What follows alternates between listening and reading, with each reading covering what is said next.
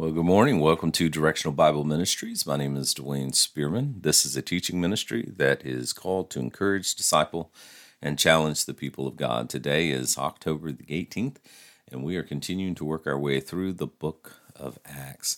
Uh, last time we were together, we, uh, well, we've been together Tuesday through Friday, but the last session that we had was session number 35 and that covered chapters 21 through 15 through 22 through 30. So that means we're going to pick up in chapter number 23 this week. Just always remember that the written studies are right here, uh, DwayneSpearman.org, or you can go directly to it at directionalministries.blogspot.com. And of course, always remember that I do upload the audio studies as well to SoundCloud. And of course, you could go directly to SoundCloud and see those. And then also, I have the video studies. Of course, this is just YouTube. So you could go over to YouTube and see them there as well. So, um, plenty of resources uh, for you guys to study with. So, anyways, we're gonna. I'm gonna be re- pre-recording this a little early. Um, this week's gonna be pretty busy for me. Um, I'm going to be up and at 'em every single morning. I'm wearing my Liberty University hat this morning. Uh, Liberty football team routed Syracuse yesterday, the first ACC win in the school's history. So uh, pretty uh, pretty neat. Proud of the Liberty Flames for what they did. But I'll be on campus all week. Uh, they are having what's called Global Focus Week, so I'll be on campus um, sharing in classrooms about the opportunities that our organization, the Network of International Christian Schools, has for them to teach overseas. So this week I should be okay getting up every morning around 6:30. So the 6:30s should go off without a uh, a catch uh, all week. But this morning I do need to. I'm already running a little behind, but I need to be out of here by eight o'clock. So just to get over there and start getting set up for the week. So with that said, uh, we're going to start working our way. If you could just go ahead and look in your Bibles to Acts chapter number 23, verse number 1. And um, we're going to pick up and review what we studied this this past week. Um, remember that uh, Paul had um, he was in Jerusalem, just just like he wanted to be, and um, he began to you know, speak. You remember he came down into Jerusalem, and uh, of course, the Jerusalem uh, James and the elders they didn't have a problem with Paul at all. They welcomed him. Uh, he, um, when he got into Jerusalem, he shared what God was doing uh, among the Gentiles, and uh, everybody rejoiced in that regard. And then they shared what God was doing among the Jews that they were coming to the faith, in other words, responding to the the kingdom gospel, and they were zealous after the law. Uh, but then they brought to his attention that there were some Jews, believing Jews, and uh, when I teach, I make sure I delineate delineate between believing and unbelieving. Uh, the believing Jews had uh, believed the gospel of the kingdom; they were anxiously awaiting uh, the the second coming and the establishment of the kingdom. Uh, the unbelieving Jews, on the other hand, you know, those were the ones that caused Paul the most problems. And uh, but these were the believing Jews that had been informed that he's teaching the other Jews that they could forsake, they should forsake the law of Moses, that they shouldn't circumcise their children or walk after the customs so they got together and they said, you know, we got four guys that have made a that that have made a vow, just like you've made a Nazarite vow, and if you guys were to walk up into the temple together to do your sacrifice and offerings, it would look good, and these believing Jews would see that uh, you you haven't been teaching that people should walk away from the Mosaic law, which is interesting. That you know, again, those who say the church were born in Acts chapter number two why is Paul going through these desperate measures to show the Jews that he is still uh, t- not teaching against Mosaic law and circumcision and the customs? Why would he do that? because again, we are in a transitional period. There's a period of overlap here where you do have the kingdom gospel uh, being offered to the nation of Israel still. It has not been totally rejected at this point. I don't think the the rejection was official until um, Paul had gotten all the way to Rome. Um, you know, some would say that when he began to write the Pauline epistles. Uh, some would say it was at the fall of Rome in 78, at the fall of Jerusalem in 70 AD. But somewhere in there, I mean, the, the offer came off the table and Paul ceased. So Paul did not preach the kingdom gospel anymore. Um, the nation of Israel had rejected their Christ, their king, and his kingdom. So there's a there's a time of transition here uh, where both gospels are being offered. Uh, the gospel of the kingdom to the Jew, the gospel of grace to the Gentile. And that's what Paul is talking about when he got down and spoke to James and the elders. So he wanted to prove that he was not teaching against the law of Moses or circumcision or the customs.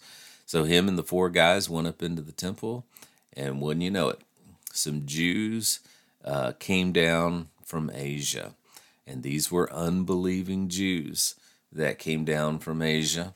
Uh, this was not the believing Jews that was accusing him in Jerusalem. These were unbelieving Jews that had followed him down from Ephesus. And uh, they saw them going into the temple.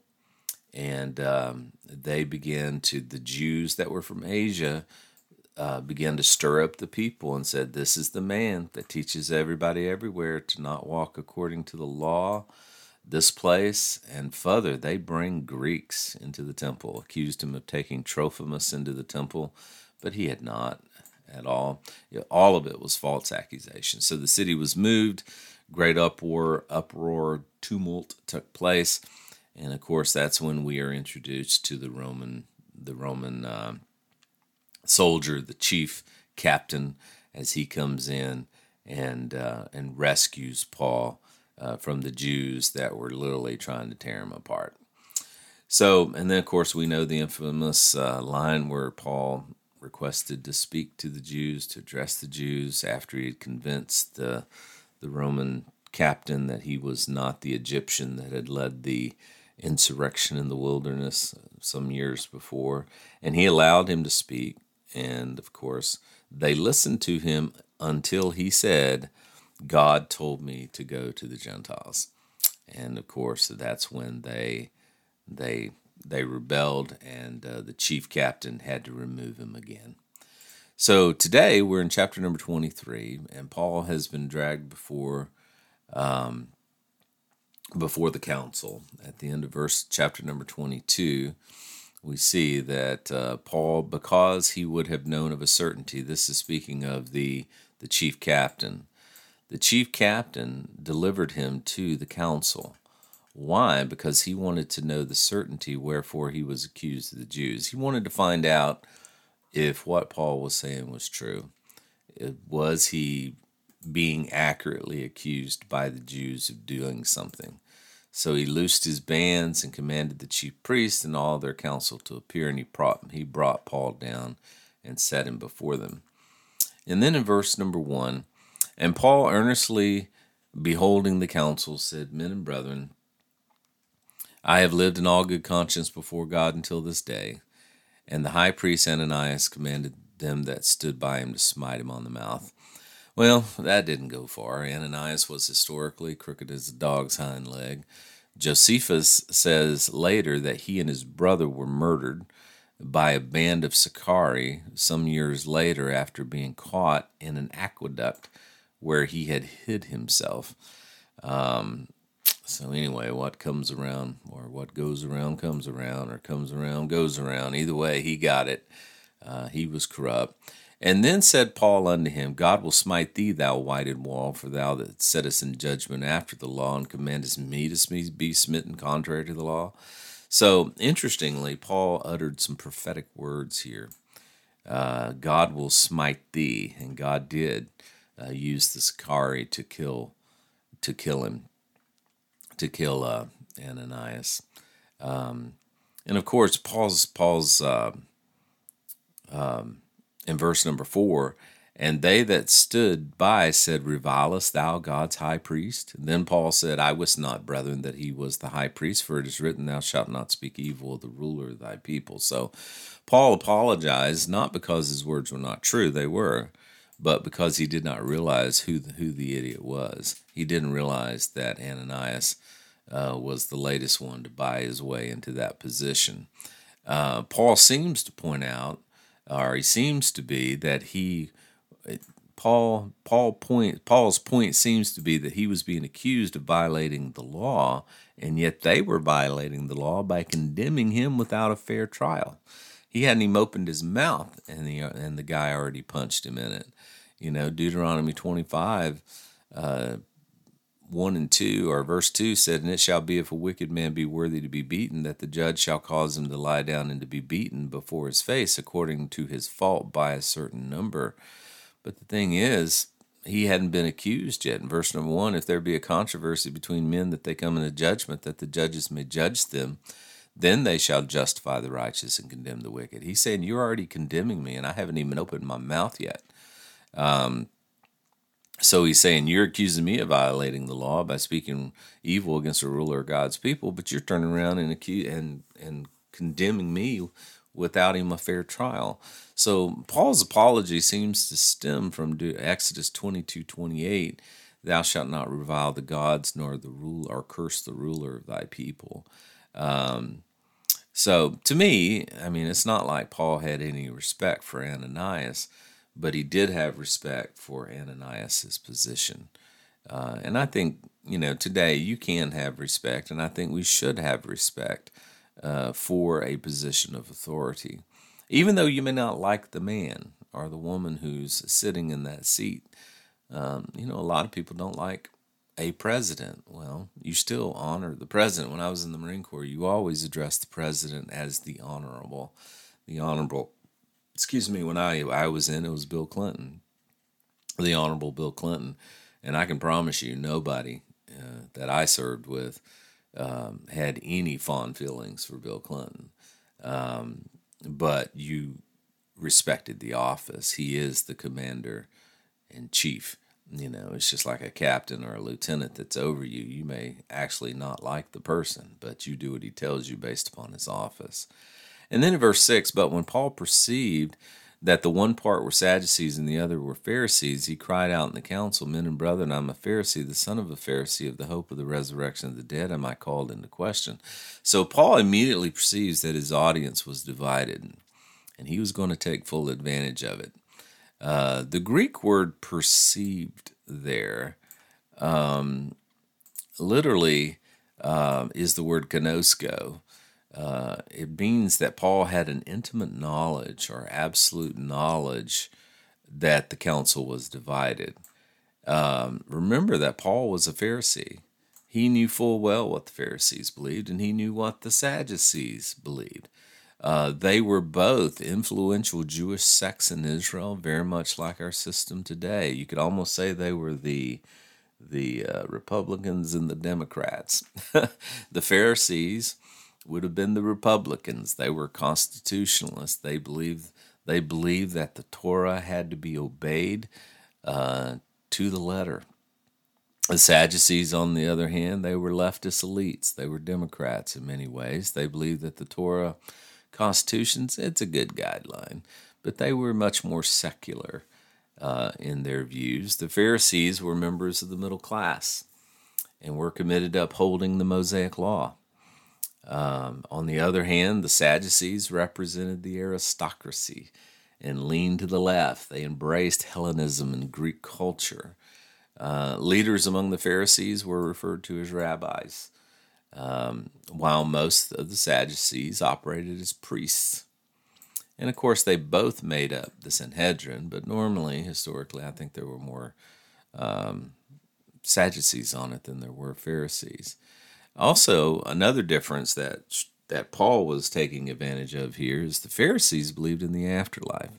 They believed in heaven, they believed in hell, they believed that a man would be judged on the basis of his adherence to the Torah and his works while on earth. The Sadducees, on the other hand, they did not believe uh, in a resurrection. So, no resurrection, no heaven, no hell, no judgment. Um, and that is where Paul uh, knew the division point was.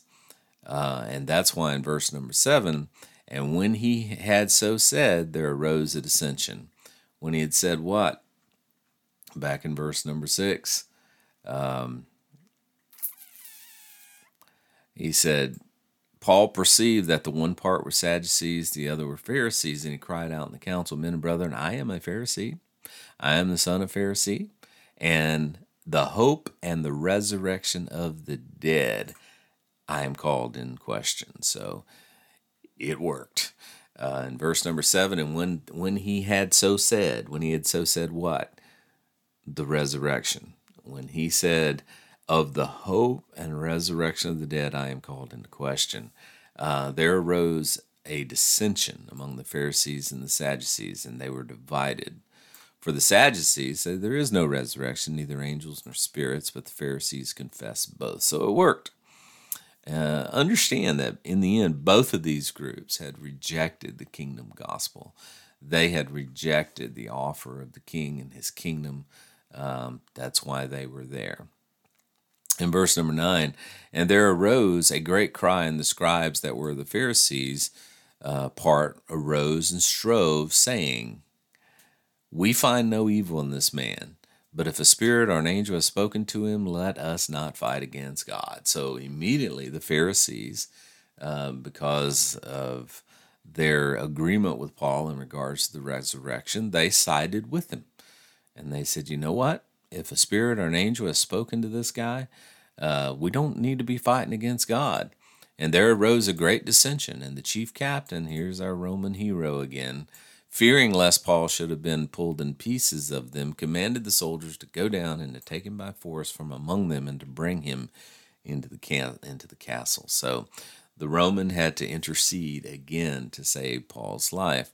And the night following, the Lord stood by him and said, Be of good cheer, Paul, for as thou hast testified of me in Jerusalem, so must thou bear witness of me in Rome. So once again, just like back in um, Acts 18 9 and 10, when the Lord had to come to Paul in the night vision and say, Be not afraid, but speak and hold not thy peace. I am with thee, and no man shall set to hurt thee, uh, for I have much people in this city. So the, the Lord came to Paul again to encourage him to keep plugging away because he still had to go to Rome to bear witness of him.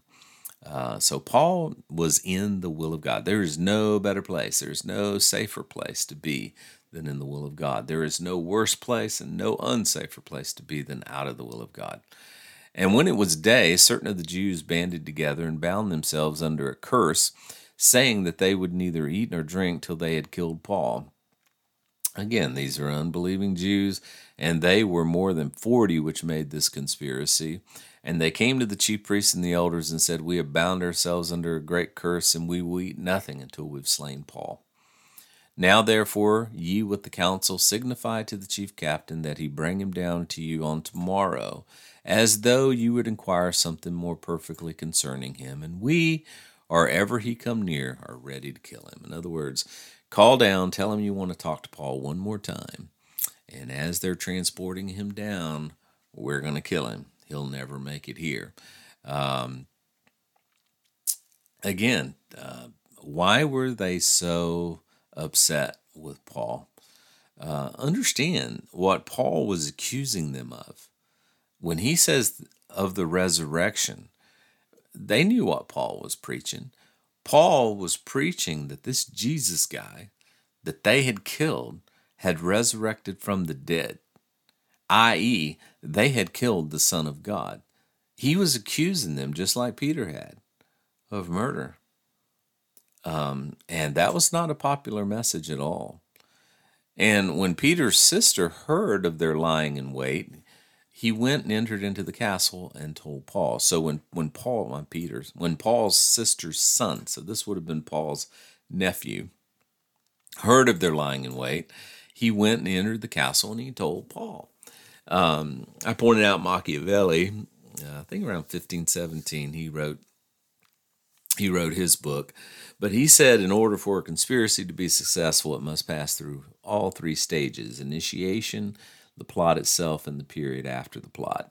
If it didn't go through those three stages, it was going to fail and people were going to be caught. Conspiracies fail because so few can navigate all three stages successfully, he said. Conspirators who wish to succeed should keep silent about their intentions until the last possible moment. Why? So nothing leaks. The first, safest, to tell the truth, the only remedy against being discovered is not to allow the fellow conspirators time to give information against you, and to tell them of your plan only when you're ready to act and not before. So, obviously, uh, Machiavelli wasn't written at this time, uh, but the the conspiracy had leaked. It had made its way back to Paul's sister's son, and um, then Paul uh, called one of the centurions unto him and said, Bring this young man into the chief captain, for he hath certain thing to tell him. So he took him and brought him to the chief captain, and Paul the prisoner called me into, unto him, and prayed me to bring this young man unto thee, who hath something to say unto thee. Then the chief captain took him by the hand and went with him aside privately and asked him, What is that thou hast to tell me? And he said, The Jews, they've agreed to desire you that you would bring Paul down tomorrow into the council, as if they would inquire somewhat of him more perfectly. But do not yield unto them, for there lie in wait for him of more than forty men, which have bound themselves in an oath that they will either drink nor eat until they've killed him. And now they are ready. They are looking for a promise from you so the chief captain let the young man depart and charged him, Do not tell any man what you've told me. So, fortunately for Paul, God's providence is no doubt, God's providence, no doubt, his nephew was able to bring the captain up to date in regards to the, to the conspiracy. And again, saved Paul's life.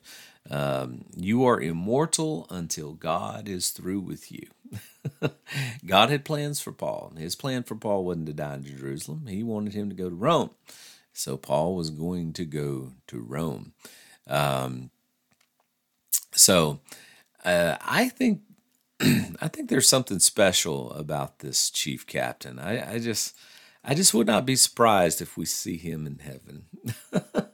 um, he sure did spend a lot of time with Paul and certainly he he probably got to know Paul quite well. I just I just wouldn't be surprised if this this fella um, believed the gospel, and I think had Paul preached to him, he would have preached a grace gospel to this to this Gentile. Notice verse twenty three, and he called unto him two centurions, saying, "Make ready two hundred soldiers." So bear in mind they've got forty. He says, "Give me two hundred soldiers." to go to Caesarea, and horsemen three score and ten. So that's 20, 40, 60, that's 70. So give me 70 horsemen and spearmen 200. That's my name in the Bible. At the third hour of the night, and provide them beasts that they may set Paul on him and bring him safe unto Felix the governor. So now the centurion, the Roman chief captain is very aware that they're trying to kill this man. So they get 200 soldiers and 200 spearmen and 70 horsemen. And in the middle of the night, the third hour of the night, um, they they escort Paul away. So there's no doubt that the chief captain took this threat seriously. He knew full well that what the nephew had told him was true. They were going to kill him. And he wrote a letter after this manner Claudius Lysias, unto the most excellent governor Felix, sendeth greetings. So this is the first time that we learn the chief captain's name. He first appeared back in chapter number 21 uh, when he saved Paul's life from the Jews. Again, I find it amazing how well this Roman officer had treated and protected Paul. Again, I just, I wouldn't be surprised if we might meet uh, Claudius Lysias in heaven. This man was taken of the Jews, this is the body of his letter, and should have been killed of them. Then came I with an army and rescued him, having understood that he was a Roman. Of course, you know, there's some details missing there. Uh, he didn't know Paul was a Roman the first time he, he grabbed him. Um, it was after they were flogging him that they figured out he was a Roman. but, you know, details, details. And when I would have known the cause wherefore they accused him, I brought him forth unto the council, whom I perceived to be accused of questions of their law, but have nothing, but to have nothing laid to his charge worthy of death or bonds. In other words, it looks like the Jews are feuding among themselves about their law, which we don't care anything about. Um, because I haven't found anything uh, that they've accused him of that's worthy of death or, or bonds. And when I was t- when and when it was told me that the Jews laid wait for the man, I sent straightway to you, and have commanded uh, and gave commandment to his accusers also to say before thee that they had against him farewell. So he gives an account of everything that's happened and how he handled it. Um, and again, understand the Romans could have cared less about Jewish law. Uh, if it wasn't a civil matter, the Jews didn't want anything, the Romans didn't want anything to do with it. Uh, but you know, the Roman centurion, the Roman, the chief captain, he's not totally convinced of Paul's innocence completely. So he says, "You examine him and see for yourself." And then the soldiers, as it was commanded them, took Paul and brought him by night to Antipatris.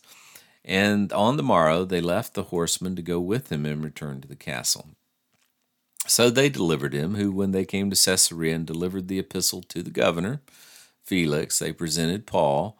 And when the governor had read the letter, he asked of what province he was.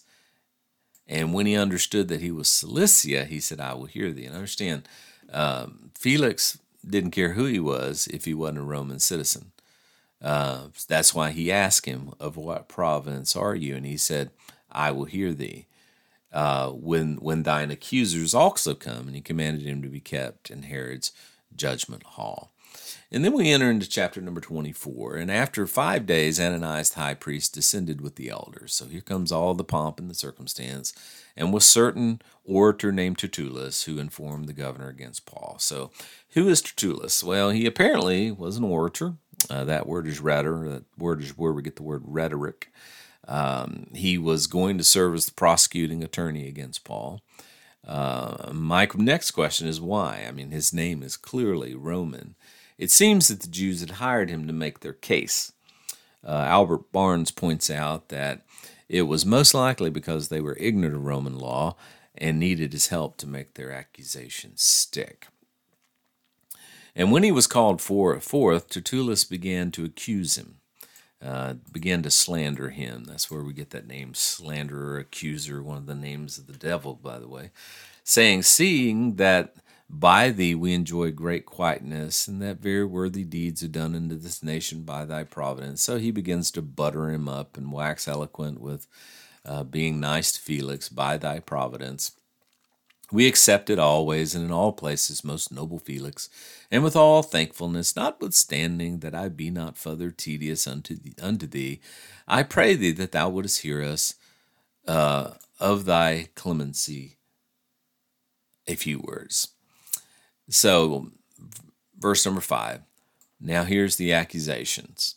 We have found this man to be a pestilent fellow we have found him to be a mover of sedition among all the Jews throughout the world, and we have found him to be a ringleader of the sect of the Jews.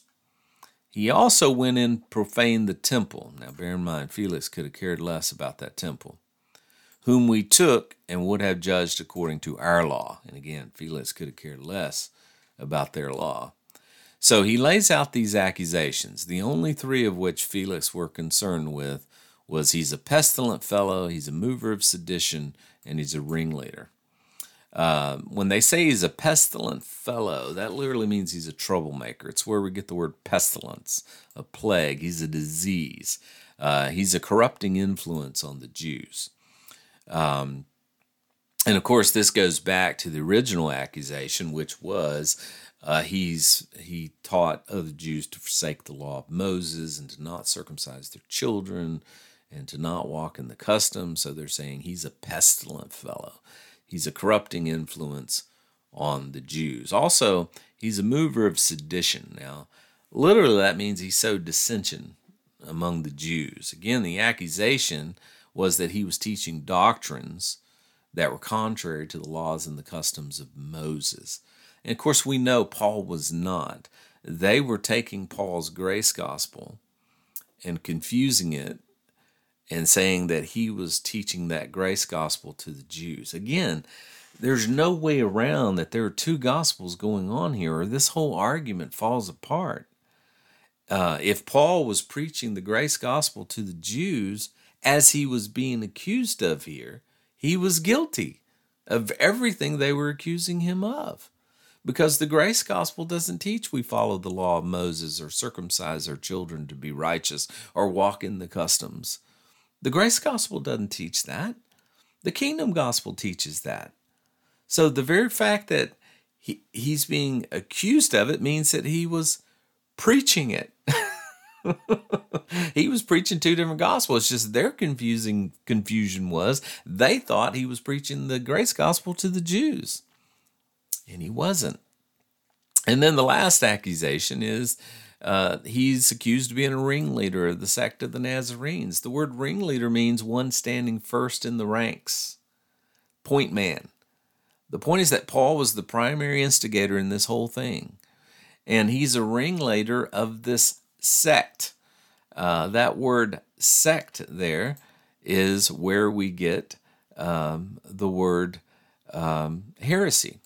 Uh, in 24 5, uh, he's a ringleader of this sect.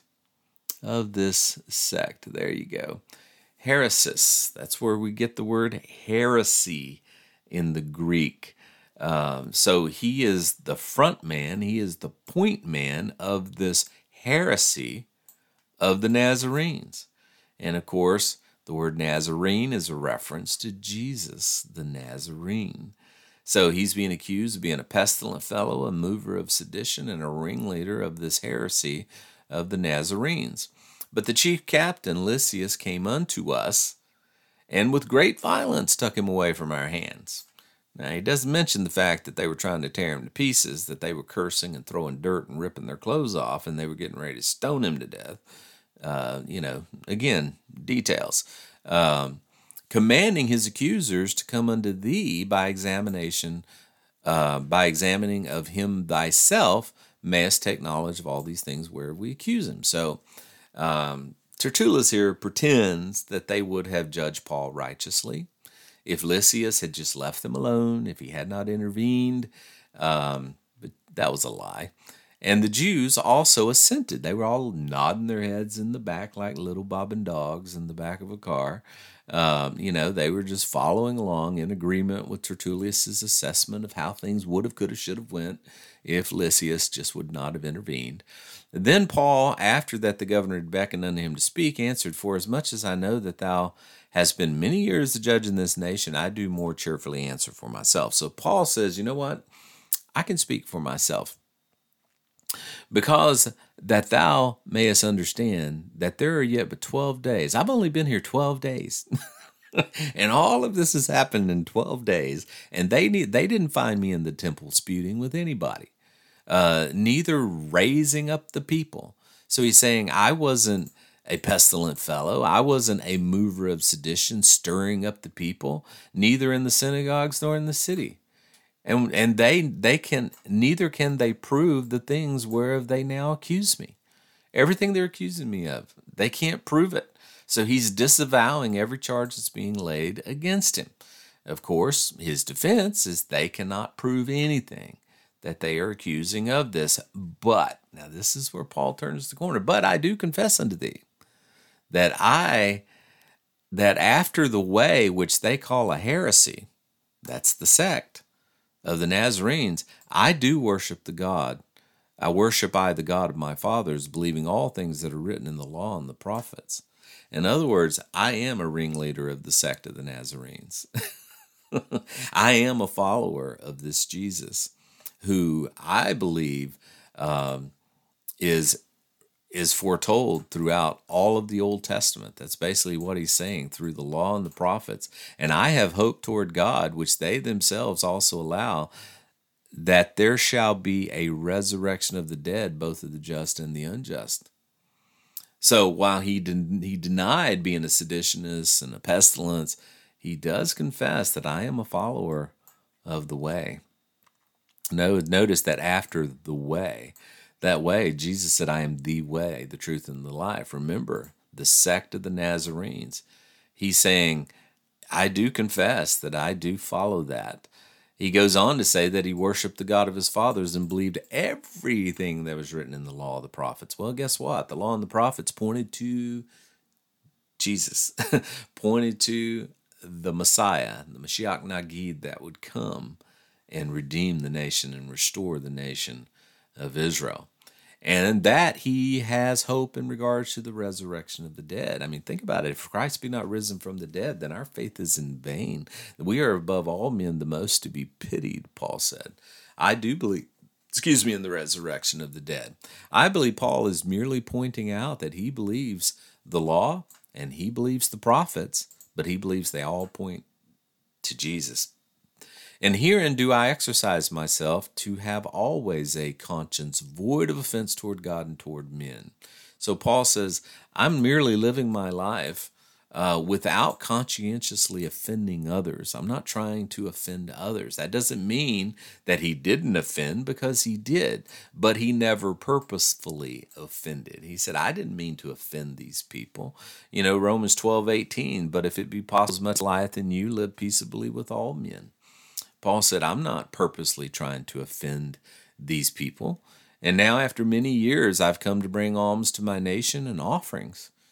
Whereupon certain Jews from Asia, again, that's these Ephesian Jews that followed him down, found me purified in the temple, you know, ready to fulfill his alms and make the sacrifice. But I wasn't with the multitude, nor was nor with tumult. In other words, I wasn't trying to stir things up like they're accusing me of.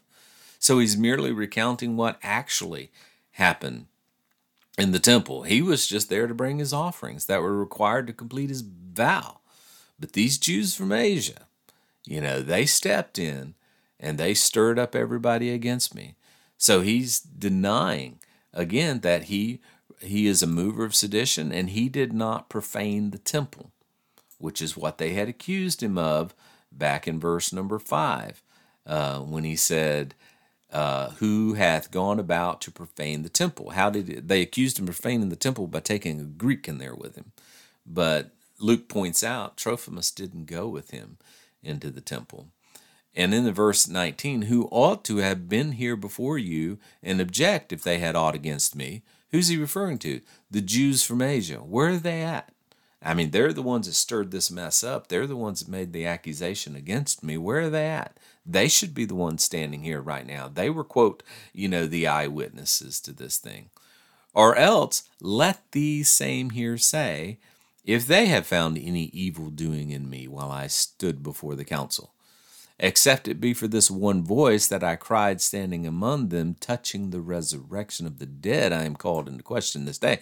In other words, Paul is saying, the only reason I'm here right now is they're upset with me because I'm preaching the resurrection of the dead. And understand, in other words, I'm preaching the Christ. I'm preaching that Christ was the what's the grace gospel? Death, burial, and resurrection of the dead. Both the kingdom gospel and the grace gospel hinge upon the resurrection from the dead. In the kingdom gospel, he had to raise again from the dead. He had to be killed, but a will is not enforced, a testament not, is not enforced until after the death of the testator, Hebrews 9 says. Christ had to die, but he also had to resurrect from the dead so that others may resurrect from the dead. The same thing for the grace gospel. Um, Christ, the death, burial, and the resurrection is the grace gospel.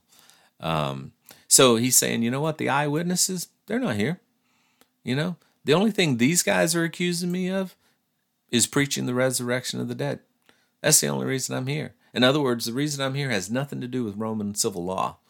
The reason I'm here is Jewish law, what, what the Jews want to believe. And when Felix heard these things, having a more perfect knowledge of that way, he knew exactly what he was talking about. He knew he was talking about Jesus and the resurrection. He deferred them and said, When Lysias the chief captain shall come down, I will know the uttermost of this matter. And he commanded a centurion to keep Paul and to let him have liberty, that he should and he should forbid none of his acquaintances to minister or come in unto him.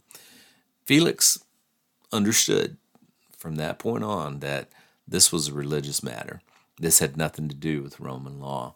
Uh, therefore, he says, "You know what? I just just send Felicius." and he placed Paul under house arrest, but he still allowed Paul to move and go and to have visitors. That obviously uh, made his accusers very angry because at that point they realized that Felix wasn't going to do anything. Uh, and after certain days, when Felix came with his wife Drusilla, which was a Jewess, so, so Felix, a Gentile, had married a Jew, he sent for Paul and heard him concerning the faith in Christ. You see, Felix knew exactly what Paul was saying. Historically, I read a little bit, there's so much more here, but Drusilla had divorced her first husband, Gaius Julius Archelaus Antiochus Epiphanes, to marry Felix. She was the granddaughter of Herod the Great. She was the daughter of Herod Agrippa. She was also the sister of Agrippa II. So old Felix had married up quite a bit. Interestingly, as well, both she and their son, uh, Marcus Antonius Agrippa, died in the eruption of Mount Vesuvius in 99 AD. Isn't that interesting? And as he reasoned of righteousness, temperance, and judgment, that doesn't sound like a grace gospel to me. He reasoned of righteousness and temperance and judgment to come. Felix trembled, answered, and said, Go thy way for this time. When I have a convenient season, I will call for thee. There's no doubt in my mind that Paul is teaching righteousness, temperance, which is self control, and the judgment to come means he was preaching the kingdom gospel to the Jews. He because that's what he he I think he was.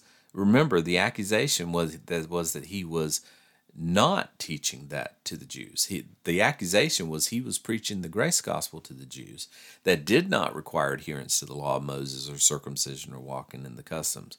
But no, he was preaching the kingdom gospel to the Jews that did require observance of the Mosaic law and circumcision and walking in the customs.